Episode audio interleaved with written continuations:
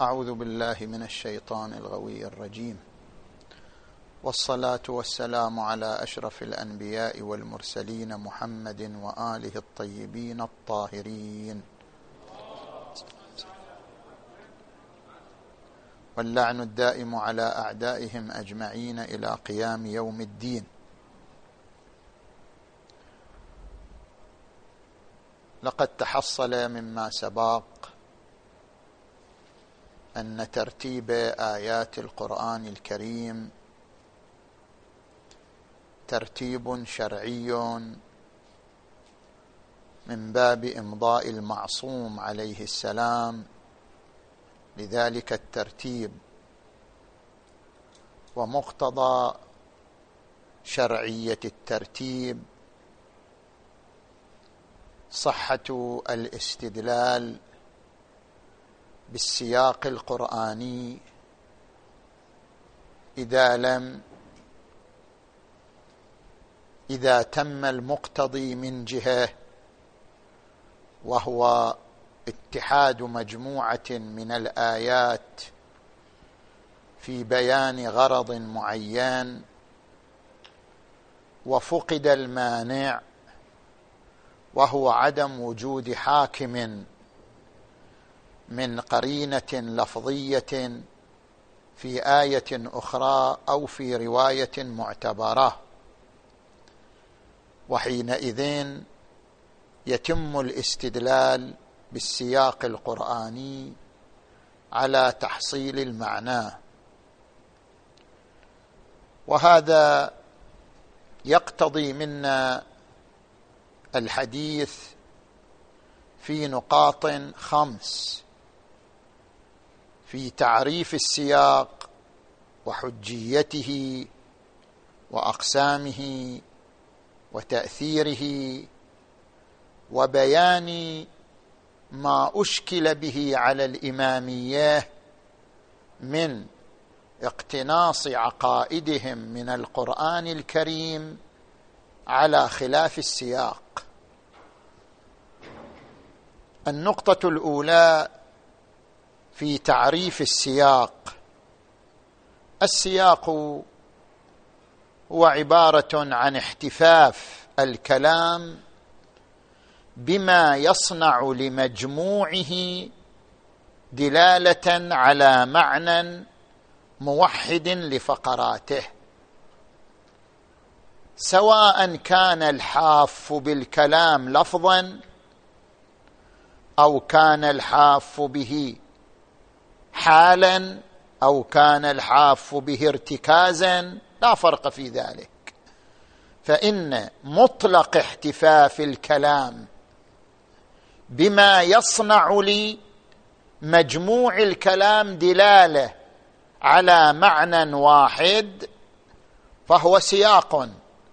وإن كان منشأ هذا السياق اللافظ أو منشأ هذا السياق ما يعبر عنه بالقرينة الحالية أو منشأ هذا السياق ما يعبر عنه بالقرينة الارتكازية ونحو ذلك. والسياق منه عام ومنه خاص. فالعام هو ما ذكر في كتب البلاغة.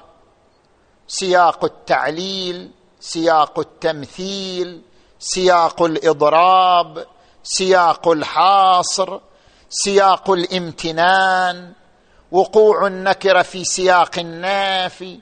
هذه كلها يعبر عنها بالسياق العام لأنها قرائن في نفسها على المعنى. أي من القرائن على المعنى؟ التعليل من القرائن على المعنى الحاصر من القرائن على المعنى الإضراب. فتسميتها سياقا من باب الاسم العام وإلا هي في حد ذاتها قرائن على المعنى. التعليل قرينة الإضراب قرينة التمثيل قرينة ونحو ذلك. وهناك سياق خاص وهو الدلالة الناشئة عن انتظام الكلام بأسلوب معين يشكل للكلام هيئة معينة تدل على معنى وهذا هو ما نبحث عنه من حجية السياق القرآني هو عبارة عن ما ينشأ عن انتظام الكلام. أي ما ينشأ عن تتابع الآيات أو تتابع الفقرات في آية معينة أو الإسناد في جملة معينة فالدلالة الناشئة عن انتظام الكلام بأسلوب معين بحيث يشكل هيئة جديدة للكلام.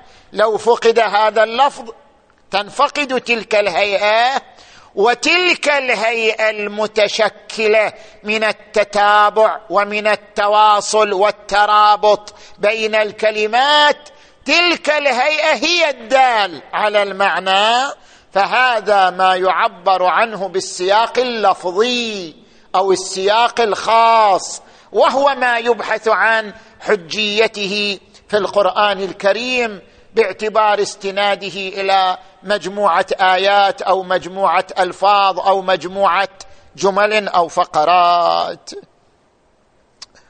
هذا هو هذه هي النقطة الأولى تعريف السياق. النقطة الثانية حجية السياق.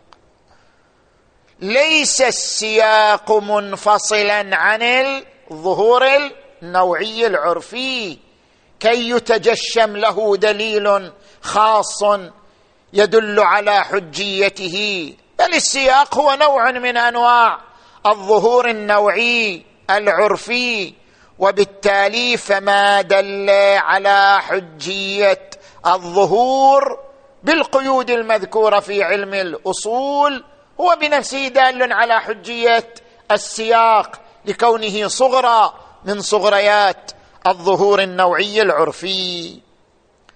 طبعا هذا لولا وجود دليل حاكم. فإن وجود الدليل الحاكم بمثابة القرينة الشخصية وهناك فرق بين القرينة النوعية والقرينة الشخصية.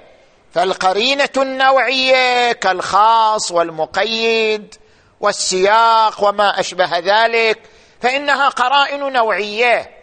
ولكن هذه القرائن النوعية إنما تحدث تاثيرا وهو الوصول إلى المعنى منوطة بعدم قرينة شخصية على خلافها وإلا لكانت القرينة الشخصية دليلا حاكما رافعا لتأثير القرينة النوعية. النقطة الثالثة في أقسام السياق بحسب ما يستقرأ من موارد السياق اللفظي فإنه ينقسم أي موارد السياق اللفظي تنقسم إلى ستة موارد.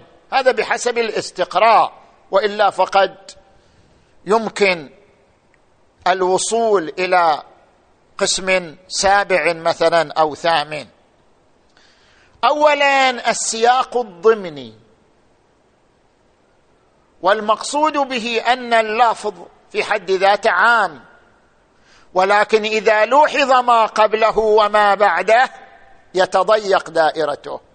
فيعبر عنه بالسياق الضمني أي أن المعنى المستفاد من السياق إنما هو معنى ضمن المعنى العام المستفاد من اللفظ وحده.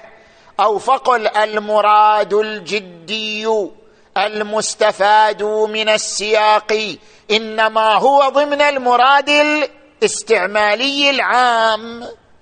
نظير ما ذكر في الأصول في الاستدلال على البراءة الشرعية بقوله تعالى وما كنا معذبين حتى نبعث رسولا فيقال بأن العذاب عنوان يشمل العذاب الدنيوي والعذاب الأخروي ولكن حيث إن سياق الآيات ناظر إلى العذاب الأخروي كان السياق موجبا لضيق المراد الجدي من قوله وما كنا معذبين حتى نبعث رسولا بظهوره في خصوص العذاب الأخروي. فهذا من قبيل السياق الضمني.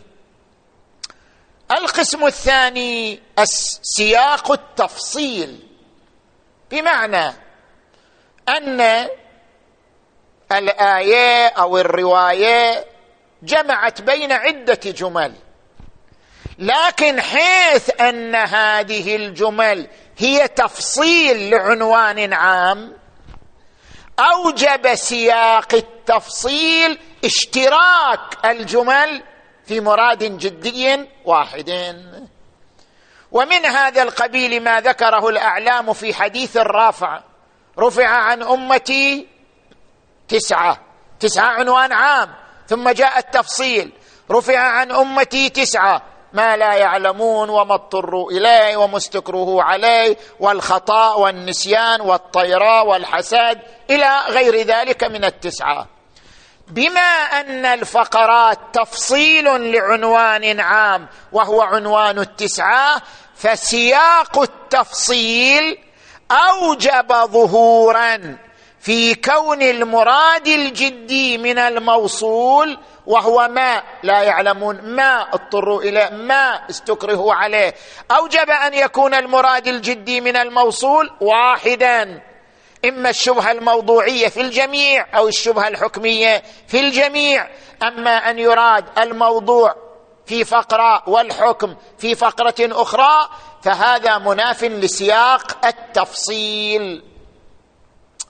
القسم الثالث سياق التعقيب أي بعد أن يتم المعنى لفقرة معينة بمجرد أن يعقبها المولى بفقرة أخرى تكسر ذاك الظهور الذي يتحقق لولا هذا التعقيب يكون سياق التعقيب مشكلا لهيئة جديدة دالة على معنى معين.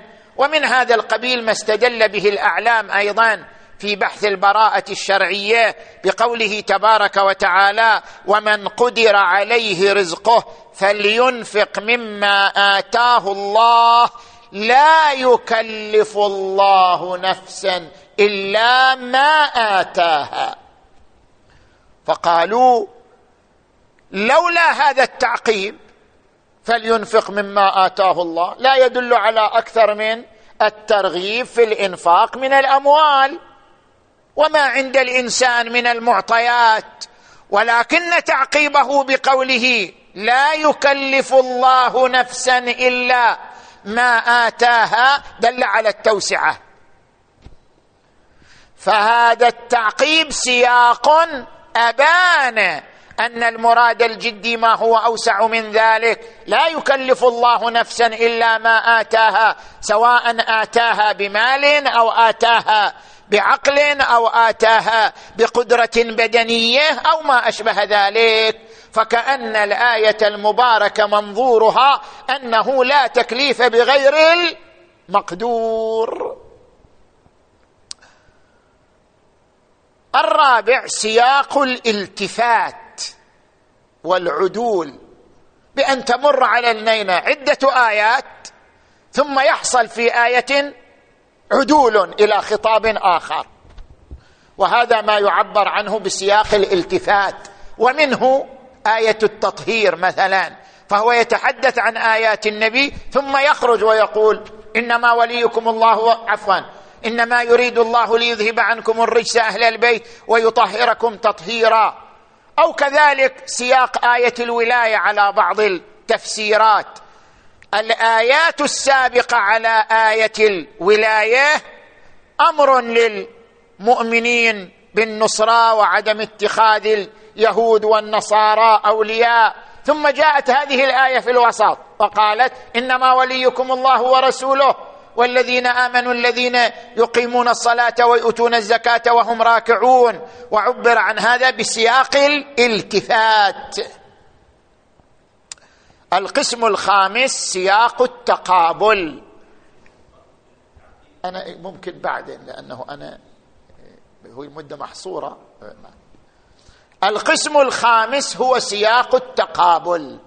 سياق التقابل عبارة عن التقابل بين جملتين ونتيجة التقابل أن يتحقق ظهور معين كما في قوله تعالى وقالوا إنما البيع مثل الربا وأحل الله البيع وحرم الربا.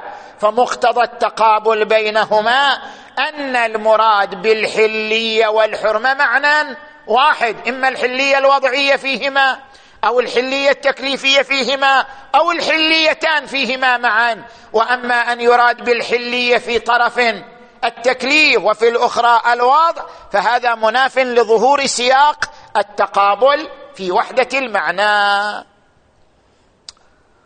القسم السادس سياق الاحتراز وهو أن يكون ظاهر الإتيان بعنوان معين أن له موضوعية واحترازا. كما في قوله إنما يخشى الله من عباده العلماء أو قوله صلى الله عليه وآله في الغنم السائمة زكاة وما أشبه ذلك. زين. هذا هذه هي النقطة الثالثة النقطة الرابعة تأثير السياق. قد يكون تأثير السياق في تحديد المراد الاستعمالي. وقد يكون تأثير السياق في تحديد المراد الجدي.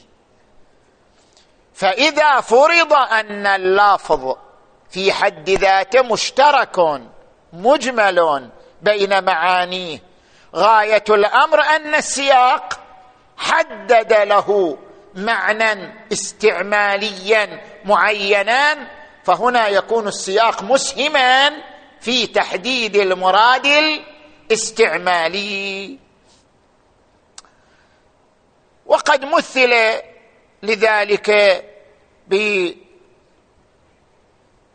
ورد عن النبي صلى الله عليه وآله إن الله جعل التراب طهورا كما جعل الماء طهورا.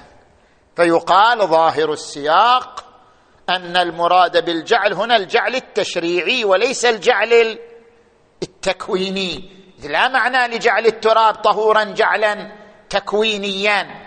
فالسياق ظاهر في الجعل التشريعي. ولكن هذا على مستوى المراد الاستعمالي. وإلا لفظ الجعل في حد ذاته مشترك بين الجعل التكويني والجعل التشريعي. وقد يكون السياق مسهما في تحديد المراد الجدي كالأمثلة السابقة التي ذكرناها. ستة أقسام ذكرنا. هي أمثلة لمساهمة السياق في تحديد المراد الجدي زين. انتهت هذه النقاط الأربع. النقطة الخامسة هي المشكلة. وهي أنه جملة من الباحثين ومنهم من الشيعة أيضا قالوا بأن الإمامية اكتشفت أو انتزعت معتقداتها من القرآن على خلاف السياق. أي مع أن السياق القرآني حجة لكن الإمامية بنت جملة من معتقداتها على خلاف ما هو حجة ألا وهو السياق القرآني. ومن أهم المعتقدات التي اعتمدتها الإمامية على الدليل القرآني على خلاف السياق القرآني هذه الآيات الثلاث آية التطهير. إنما يريد الله ليذهب عنكم الرجس أهل البيت ويطهركم تطهيرا. آية الولاية. إنما وليكم الله ورسوله والذين آمنوا الذين يقيمون الصلاة ويؤتون الزكاة وهم راكعون. آية إكمال الدين. اليوم أكملت لكم دينكم وأتممت عليكم نعمتي ورضيت لكم الإسلام دينا. الإمامية استفادوا عقائد ثلاث من هذه الآيات وكل هذه الاستفادات على خلاف السياق القرآني. فكيف يجمع بينها وبين اعتراف علماء الإمامية كالسيد الخوئي مثلا وغيره بحجية السياق القرآني؟ لذلك ربما الوقت لا يسعني لاستغراق الكلام في الآيات الثلاث أبدأ بآية التطهير. وهي قوله تبارك وتعالى يا نساء النبي لستن كأحد من النساء إن اتقيتن فلا تخضعن بالقول فيطمع الذي في قلبه مرض وقلن قولا معروفا. وأقمنا الصلاة وآتينا الزكاة وأطعنا الله ورسوله. إنما يريد الله ليذهب عنكم الرجس أهل البيت ويطهركم تطهيرا. ثم عاد مرة أخرى للحديث والخطاب مع نساء النبي. فقيل بأن استفاده العصمة لأهل البيت وهم الخمسة. النبي صلى الله عليه وآله والإمام أمير المؤمنين وفاطمة والحسن والحسين صلوات الله عليهم أجمعين. استفادة العصمة من هذه الآية على خلاف السياق. فكيف تكون عقيدة؟ مؤصلة وأصيلة لدى الإمامية مستندة إلى ما هو خلاف السياق مع اعتراف جملة من علماء الإمامية بحجية السياق القرآني. إحنا نبدأ بآية التطهير. وهنا محوران في آية التطهير. المحور الأول في دلالة آية التطهير على عصمة الخمسة صلوات الله وسلامه عليهم وببركة الروايات الشريفة تشمل سائر أهل البيت صلوات الله عليهم أجمعين. الكلام في جمع القرائن التي تنتج الوثوق بدلالة أو بكون المراد الجدي من آية التطهير عصمة أهل البيت بالمعنى الأخص المعروف ألا وهم الخمسة الأطهار صلوات الله وسلامه عليهم. القرينة الأولى ظهور إنما في الاختصاص والحصر في حصر الإرادة وحصر موضوع الإرادة. فإن قوله عز وجل إنما يريد يعني ما يريد غير هذا فهناك حصر الاراده إنما يريد الله ليذهب عنكم أهل البيت. حصر موضوع الإرادة في أهل البيت. فظاهر الآية كما يقال حصران وقلبان. حصر الإرادة وحصر موضوع الإرادة. وأن المراد هو العصمة لخصوص أهل البيت. صلوات الله عليهم أجمعين. اذا بغض النظر عن استفادة العصمة وعدم استفادتها ظاهر ما بعد إنما شنو؟ أنه في مقام بيان معنى لا يشمل غير أهل البيت. هذا ظاهر ما بعد إنما أنها في مقام بيان معنى لا يشمل غير أهل البيت. بمقتضى ظهور إنما بلحاظ متعلقها في الحصر في الإرادة وموضوع الإرادة. اذا فلا يصح ما ذكره الفضل بن روزبهان وغيره من أن هذه الآية على سياق أو على نساق قوله تعالى ما يريد الله ليجعل عليكم من حرج ولكن يريد ليطهركم فإنه فرق بين الأمرين. ما يريد الله ليجعل عليكم من حرج ولكن ليست في مقام بيان حصر الإرادة. عفوا حصر موضوع الإرادة في فئة معينة أو جماعة معينة. وإنما هي خطاب عام لجميع المسلمين. ما يريد الله ليجعل عليكم من ليجعل عليكم من حرج وإنما يريد ليطهركم. بينما محل كلامنا ظاهر التعبير بإنما مضاف إلى عنوان معين هو حصر موضوع الإرادة في فئة معينة. فلا معنى لجعل هذه الآية على نسق تلك الآية العامة في مدلولها. زين. القرينة الثانية. ان ظاهر تعلق الإرادة بإذهاب الرجس والطهارة. بالمباشرة إنما يريد الله ليذهب. أي ظاهر الآية التعلق المباشري أن متعلق الإرادة بالمباشرة وبالأصالة هو إذهاب الرجس والتطهير. إنما يريد الله ليذهب عنكم الرجس أهل البيت ويطهركم تطهيرا. وهذا يعني أن الإرادة إرادة تكوينية وليست إرادة تشريعية. لأن الإرادة التشريعية هي الإرادة المتعلقة بالتكاليف والأحكام. ومن الواضح أن الإرادة التشريعية لا تتعلق بالطهارة بنحو مباشر. ولا تتعلق بإذهاب الرجس بنحو مباشر وإنما تتعلق بالتكاليف التي قد تؤدي إلى الطهارة وإذهاب الرجس بمعنى من المعاني. مثلا في قوله تبارك وتعالى كتب عليكم الصيام كما كتب على الذين من قبلكم لعلكم تتقون. التشريع تعلق بالصيام. ولم يتعلق بالتقوى وإنما التقوى غاية اقتضائية يعني لعل الصيام يكون ذا اقتضاء لتحصيل التقوى لكم. فلم تتعلق الإرادة التشريعية بنفس التقوى وإنما تعلقت بالسبب الذي قد يؤدي إلى التقوى إذا اجتمعت الشرائط وارتفعت الموانع.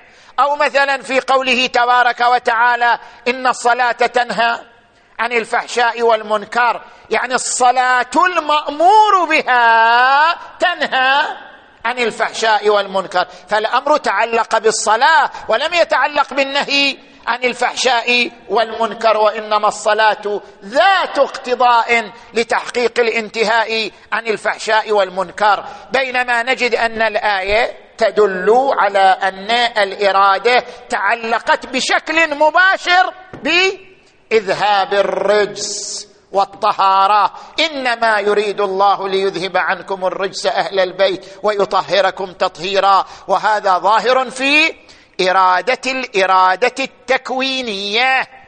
ولا معنى لإذهاب الرجس والطهارة إلا العصمة فليس لها معنى آخر. إذا كان ذهاب الرجس مراد تكوينا فلا بد أن يتحقق. إذا كانت الطهارة مرادا تكوينا فلا بد أن يتحقق. فلا معنى لإرادة إذهاب الرجس والطهارة المؤكدة بقوله تطهيرا إلا إرادة العصمة. ومن الواضح أن العصمة لم تنطبق على لم تنطبق على نساء النبي أو عشيرة النبي أو أرحام النبي بل لم يدعيها لم يدعيها مسلم في غير هؤلاء. لم يدعي أحد من المسلمين العصمة لغير هؤلاء. زين. القرينة الثالثة ظهور لفظ أهل البيت أهل البيت كما ركز عليه المظفر في دلائل الصدق. أهل البيت لغة وعرفا ينصرف إلى الأهل باللحمة ولا يشمل النساء. المرأة من أهل المرأة أهل الزوج لا من أهل بيته. ولذلك يقال زوجته من بيت فلان وهو من بيت فلان. زوجته من بيت وهو من بيت زوجته من بيت فلان وهو من بيت فلان. المرأة لا يصدق عليها أنها من أهل بيت الرجل. وإن كانت أهله أهله شيء ومن أهل بيته شيء آخر. المرأة أهله لا من أهل بيته. ولذلك خوطبت سارة زوجة إبراهيم بأنها من أهل البيت دون هاجر لأن سارة ابنة عمه فهي من لحمته. لذلك عبر عنها القرآن بأنها من أهل البيت ولم يعبر عن هاجر زوجته الأخرى. مما يكشف عن أن عنوان أهل البيت منصرف عرفا ولغة إلى ما كان من لحمة الرجل لا ما كان بسبب دخل. كسبب الزوجية أو مثلا التبني كما في بعض المجتمعات ونحو ذلك. زين. القرينة الرابعة. كما ذكر السيد شرف الدين قدس سره في المراجعات وغيره. أكثر من سبعين رواية. أكثر من سبعين رواية من أربعين طريق وردت. أن المراد بأهل البيت محمد وعلي وفاطمة والحسن والحسين. ومن كتب العامة رويت عن أم سلمة وعائشة وأبي سعيد الخدري وابن عباس وثوبان وغيرهم. ومن طرق الخاصة وردت عن علي عليه السلام والسجاد والباقر والصادق والكاظم والرضا. هذا العدد الضخم والطرق المتعددة المتنوعة في عدة كتب من العامة على أن المراد هم هؤلاء. بل في بعضها قالت أم سلمة أنا معكم يا رسول الله. قال لا وإنما أنت على خير مما يدل على الحصر في هؤلاء الخمسة. وبالتالي هناك قرينة خاصة على كون المراد الجدي هنا خصوص المجموعة المعينة. زين. نجي إلى الدعوة المدعى الآخر وهي أن هذه الآية ناظرة لنساء النبي. أو شامله لنساء النبي. يعني إن لم تكن خاصة بنساء النبي فهي شاملة لهم ولباقي أهل البيت. صلوات الله عليهم. بل ادعي أنها شاملة لعشيرة النبي. آل عقيل وآل جعفر وآل عباس وآل علي فيدخل فيها بنو العباس كلهم ويدخل فيها بنو عقيل وبنو جعفر كلهم يدخلون في ضمن هذا العنوان لأن كلهم من أهل البيت يعني من أهل بيت النبي صلى الله عليه وآله فهي عامة لأرحامه وعشيرته وزوجاته. وأن المراد بإذهاب الرجس التقوى العالية. للعصمة. فكأنه تبارك وتعالى خص هذه الفئة. وهم آل النبي ومنهم زوجاته بأعلى درجات التقوى وإن لم يكن لهم عصمة فالمراد بإذهاب الرجس والتطهير التقوى العالية. زين؟ وأن الإرادة تشريعية.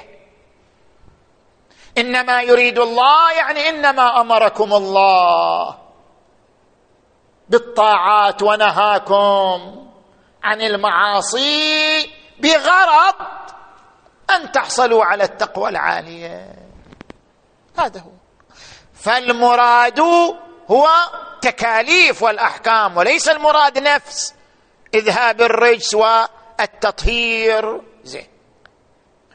والشاهد الوحيد على كل هذا المدعى الشاهد الوحيد هو السياق. أن الآية وردت ضمن سياق آيات الرس آيات نساء النبي. اذا هذا الشاهد. والسياق حجة. اذا مقتضى حجية السياق أن المراد بآية التطهير نساء النبي أو على الأقل تشمل نساء النبي. وهذا ما دعا السيد صاحب الميزان رحمه الله في الجزء السادس عشر وأحد عشر أن يشكك في السياق. من هنا عبر هو للتشكيك في السياق. وقال مو معلوم أن السياق مو معلوم أن الآية هذا موضعها. مو معلوم. فأبدى احتمال أن الآية مقحمة وأنها وضعت في غير موضعها. مستندا في ذلك قال من المحتمل أنها أقحمت هنا. إما بأمر النبي أو شاهد في أو أو مما حصل من الجمع بعد الرحلة يعني بعد رحلة النبي مما حصل من الجمع على يد الخليفة الأول. أقحمت الآية هنا وليست هنا. وأنا ذكرت في بعض المحاضرات أن الآية مزحلقة. من آية من من سورة الدهر إلى هنا في مقام بيان مدعى صاحب الميزان عليه الرحمة وأن الآية من المحتمل. لا هو لا يجزم بذلك ولكن يقول من المحتمل إقحامها في هذا المورد وإلا لم تنزل مع آيات نساء النبي. زين. ولكن نحن في مقام أكو وقت لو انتهى. إيه شو دقيقة؟ دقيقتين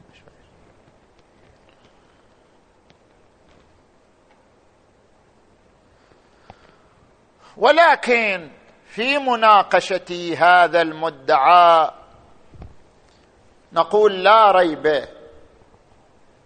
أن الآية اشتملت على الالتفات سياق الالتفات والعدول. الذي ذكرناه من جملة أقسام السياق حيث أنها في ضمن الخطاب لنساء النبي صار فيها عدول والتفات إلى ضمير بخطاب آخر فقال في صدرها يا نساء النبي لستن ثم في الأثناء عدل إلى خطاب بضمير آخر إنما يريد الله ليذهب عنكم الرجس أهل البيت ويطهركم تطهيرا. فحدث سياق آخر. لأن الآية كلها في سياق واحد.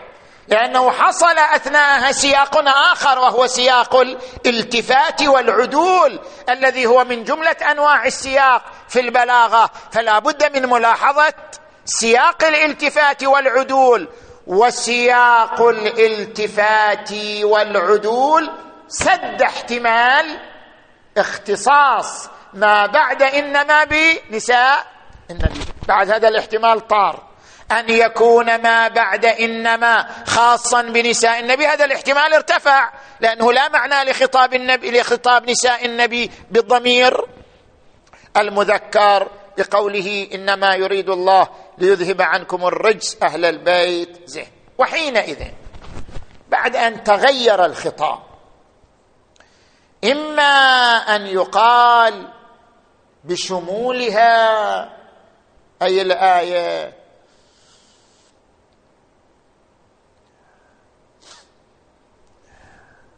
لهن أو عدم شمولها. أما الأول وهو دعوى شمول الآية لنساء النبي مع مشاركة أرحامه وعشيرته كما قيل فيرده.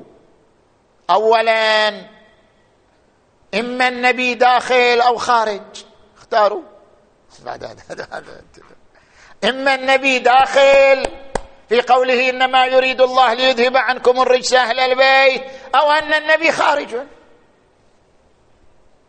فإن ادعي أن النبي خارج عن مدلول الآية فهو خلاف القدر المتيقن من الآية باتفاق المسلمين.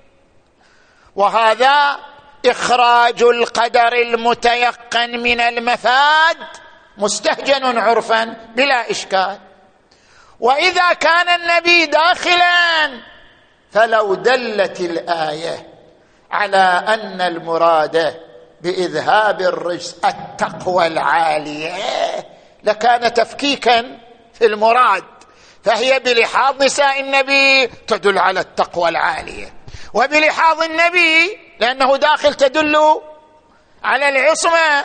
وهذا تفكيك في المراد لأن الآية بالنتيجة ذات مراد واحد جدا. فالتفكيك في هذا المراد الجدي الواحد بأن تكون بلحاظ نساء النبي بمعنى التقوى العالية.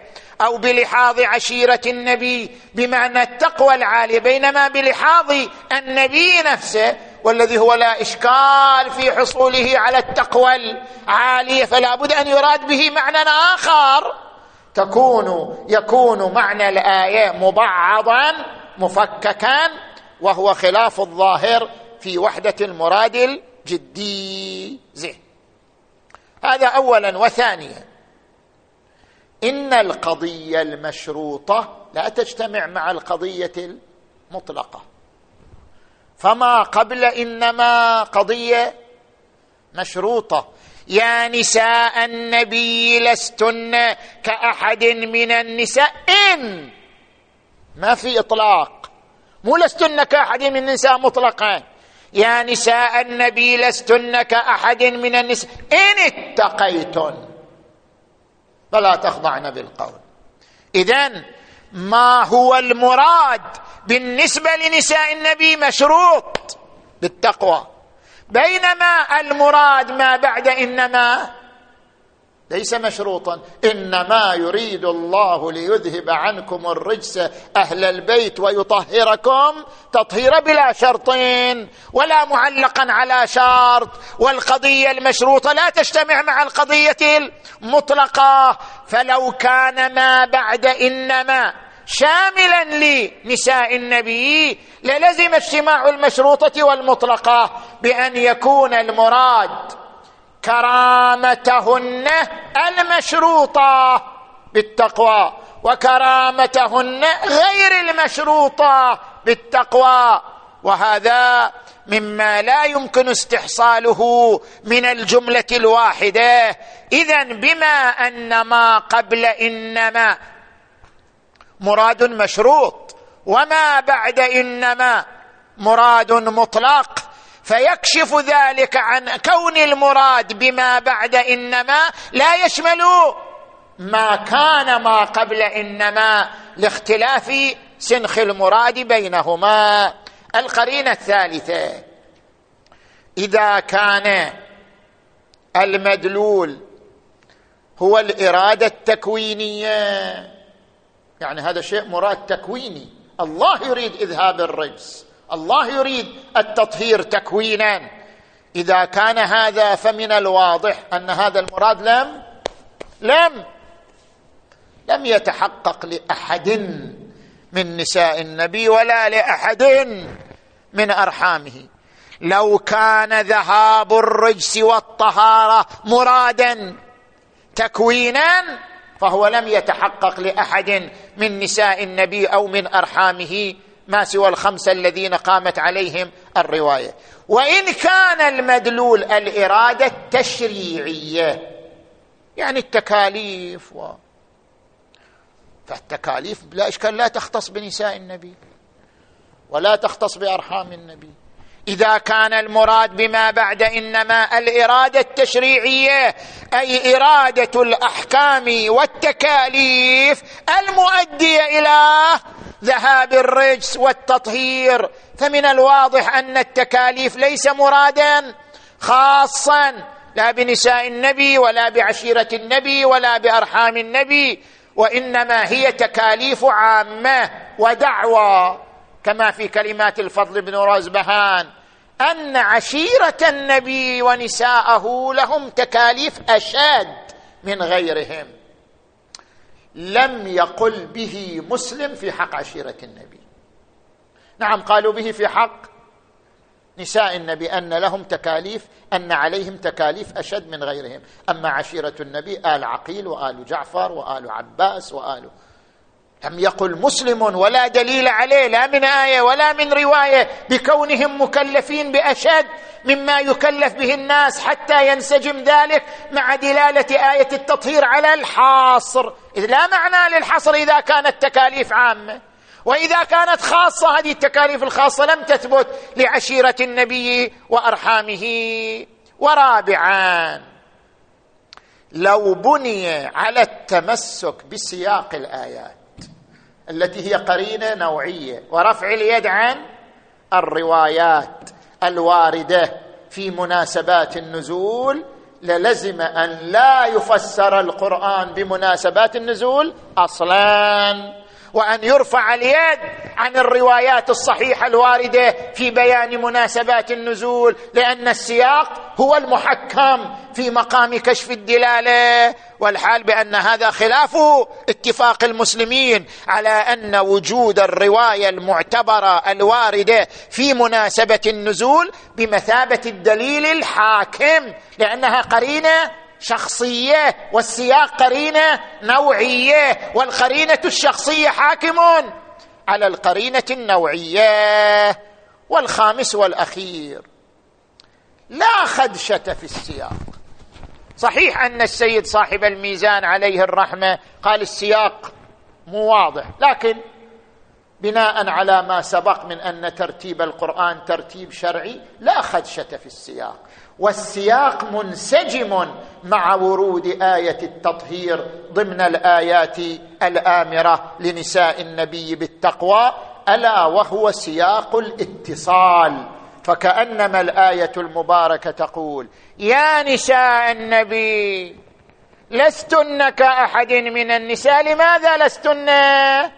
لأن لكم اتصالا بأهل البيت. الذين أذهب الله عنهم الرجس وطهرهم تطهيرا. فلأجل أن بينكم وبين أهل البيت صلة لأنكم نساء الرأس ألا وهو الرسول صلى الله عليه وآله كانت لكم خصوصية وهي أن لكم تكاليف تختلف عن غيركم. احتراما لكرامة أهل البيت الذين أنتم متصلون بهم ورعاية لحرمتهم في الأمة الإسلامية. والحمد لله رب العالمين. بعد ما أدري إحنا كنا نريد هذا تصير الحلقة الأخيرة. ما صارت لأنه إحنا محتاجين نتعرض لآية الولاية وآية إكمال الدين لنبين أنها أيضا ضمن السياق. فلذلك نحتاج إلى جلسة أخرى غدا ما نقدر الخميس فإما إما الأحد أو نعم. تمديد يعني متى؟ إيه يعني الأسبوع المقبل. سنعين إما الأحد أو الاثنين إن شاء الله تعالى. والحمد لله رب العالمين.